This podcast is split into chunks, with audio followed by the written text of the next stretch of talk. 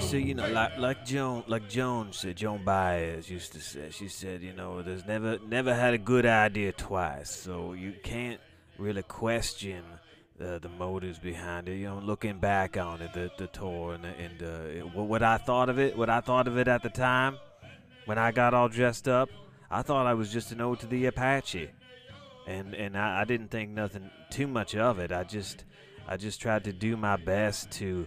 Uh, to, to, to respect that culture, and especially Rolling Thunder as a leader himself uh, was definitely somebody that I, I looked up to and have a lot of respect for still to this day still to this day so it, it hurts me, Marty, it hurts me when people say uh, it's racist or offensive. We didn't think of it like that at the time.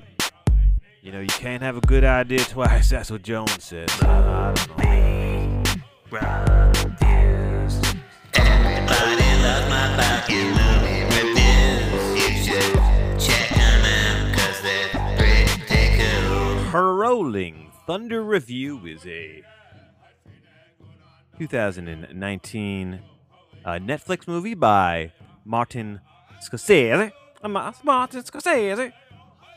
And um, it is a documentary that chronicles the famous nineteen seventy-eight Rolling Thunder Revue tour uh, by none other than Mister Bob Dylan. You heard a clip from that the movie uh, just just a second ago. Of course, this is notable. This tour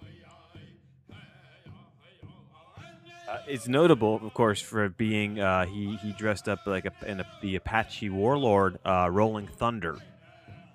And he had the full um, Indian headdress, and he painted the face paint, and covered. Uh, he did did kind of Bob Dylan-esque versions of um, Apache uh, fight songs, and the and I think this is where the movie sort of uh, you know it, as a chronicle of something it, that's trapped in time. It, it it sort of works in in and of itself as this kind of historical document of this this. this tour, and that stuff's really, really good, and it's really nice to see that. And like, if you're a, if you're a Dylan fan, man, I gotta I gotta say this is the movie for you. Uh, high re high recommendations for me if you're a Dylan fan. If you're not, look, I did I love it? No. Do I think it's problematic that he did this? Yeah, I do. It's kind of effed up. It's really fucked up, actually, that he would that he would that he thought he could do um, thought he could do this, get away with it. Uh, but so yeah, I'm gonna. Uh, I, I I can't really recommend this um, too too uh, too highly. You know, five out of five something out of ten for me. Um, and uh, yeah, there's other stuff on Netflix that you can watch.